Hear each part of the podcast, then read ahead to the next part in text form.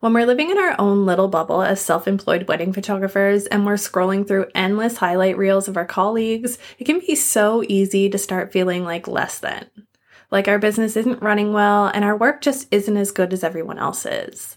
It's only when we actually start to connect with one another and have real, honest conversations that we realize that we're actually all feeling the same way more often than not. And today on the podcast, I'm going to be talking all about three common mistakes that every wedding photographer makes, and of course, how to fix them, in hopes that by the end, you'll feel a little bit less alone on this adventure. This is episode 22 of Keeping It Candid. Welcome to Keeping It Candid. I'm your host, Sandra Henderson, an international wedding and family photographer and business coach. I help wedding photographers use systems to build out the back end of their businesses to gain control and continue to thrive no matter what life throws their way. And on a more personal note, I'm a strong Enneagram 3 Wing 2 who is obsessed with tacos, and my love for traveling combined with navigating chronic illness life are just two of the many things that drive my passion for all things systems, workflows, and beating burnout as a business owner. Join me every week for a candid behind the scenes look at what it's really like working as a wedding photographer, where I'll give you actionable steps to take your business to the next level. Absolutely no fluff here, friends, so go grab your favorite notebook and pen and let's dive into this week's episode. Okay, let's get right into it. Mistake number one not taking the time to build the foundation of your wedding photography business. I can speak from personal experience on every single mistake that I'm going to talk about in this episode. This one I've come across more than once as a business owner, and it's the one that I've had to tackle again the most recently. And when I say the foundation of your business, I'm talking about figuring things out like your why and who your ideal client is. It's like building an apartment building. You need to have a solid foundation to support everything that's going to be built above it. You need to know exactly who it is that you're talking to for marketing so that you can make sure you're not wasting your time, energy, and efforts on something that is likely never going to pay off. For example, if you're in the luxury wedding market with pricing that starts at $10,000, you definitely don't want to be talking to couples who are planning a city hall elopement in your marketing. In another example, let's talk about Peloton. They wouldn't be nearly as successful if their marketing was geared towards people who like to ride bikes. They took the time to figure out exactly who their ideal client is and they created an entire strategy around how an exercise bike will change someone's life forever. And figuring out your why, as in why you're doing all of this work and running this business to begin with, is going to be part of your driving force on days when you just feel like giving up. You can absolutely use it in your marketing too. Just look at Justin and Mary Marantz. They built an entire brand around a story about their grandparents and how it inspired them to start their wedding photography business. But I think it's even more important to know on a personal level. Because the reality of being a business owner is that every day isn't going to be perfect. Running a business isn't easy, and on days when it feels like nothing is going right, when imposter syndrome is showing its ugly head, and when you're thinking, I just cannot keep doing this, that's when it's really important to think about your why and use that to motivate yourself to push through. I've been working on a new bootcamp for wedding photographers, and I was really struggling with creating any sort of marketing or content around it. I had the basics of what I wanted to say, but I couldn't turn it into anything worthwhile, and I deleted everything that I wrote over and over and over again. But then I realized I had never actually taken the time to figure out what my why was as a business coach or who my ideal client was. I was just talking to wedding photographers as a whole, and that is a, like a huge market of people. But once I sat down and started brainstorming, everything started to become so much clearer. I also added in a new mission statement, vision statement, and I decided on some core values. And just like that, within a few hours, my business foundation was set. Okay, mistake number two overbooking your calendar. I've said it before and I'll say it again and again and again. Not every day is meant to be a day behind your camera. Yes, you are a photographer, but you're also a business owner. And unfortunately, that means that taking photos and being creative is really only about 10% of what you do.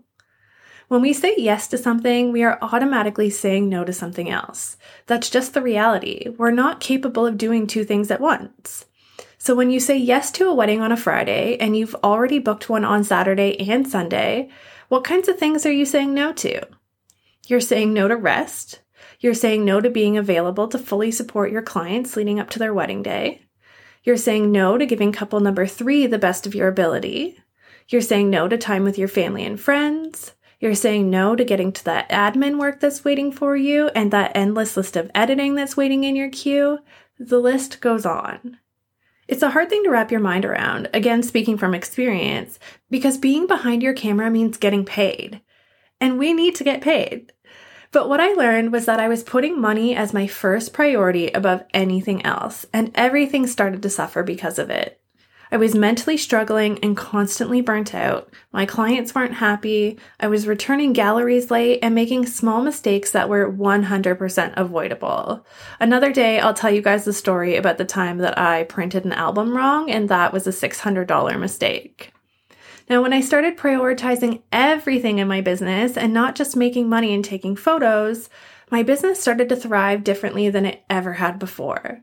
I was happier and healthier, my clients were happier and started receiving the experience that I promised them in the beginning, and my bottom line continued to grow even though I was working behind my camera less. Now is the perfect time to take a look at your calendar, your existing bookings, and other responsibilities that you might have, and figure out what kind of workload you can actually take on this year.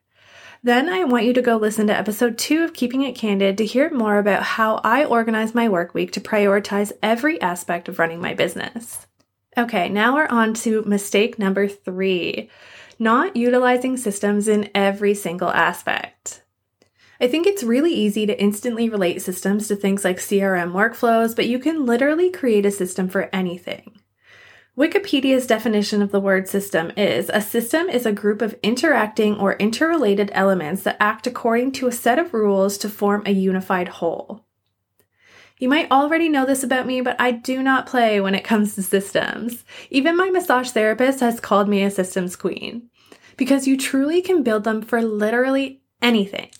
Here are some examples of how I use systems in my business. An automated workflow within Honeybook for new inquiries.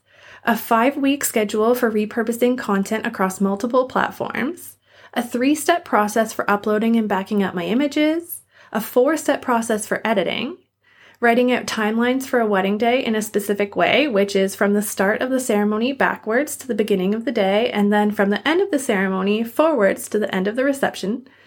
And I also have a system for how I decide on what to work on each day and an online booking calendar for meetings and sessions. Whether you want to call it a system, a process, a routine, or just casually say that it's the way that you do things, you probably have more set up in your business than you even realize. Utilizing systems in every aspect of your business is going to streamline the way that you do things, giving you so much of your time back, and also giving each client that you work with the same consistent, incredible experience that you want them to have. Okay, let's recap. Three mistakes that every wedding photographer makes. Number one, not taking the time to build out the foundation of their business. Number two, overbooking their calendars. And number three, not utilizing systems.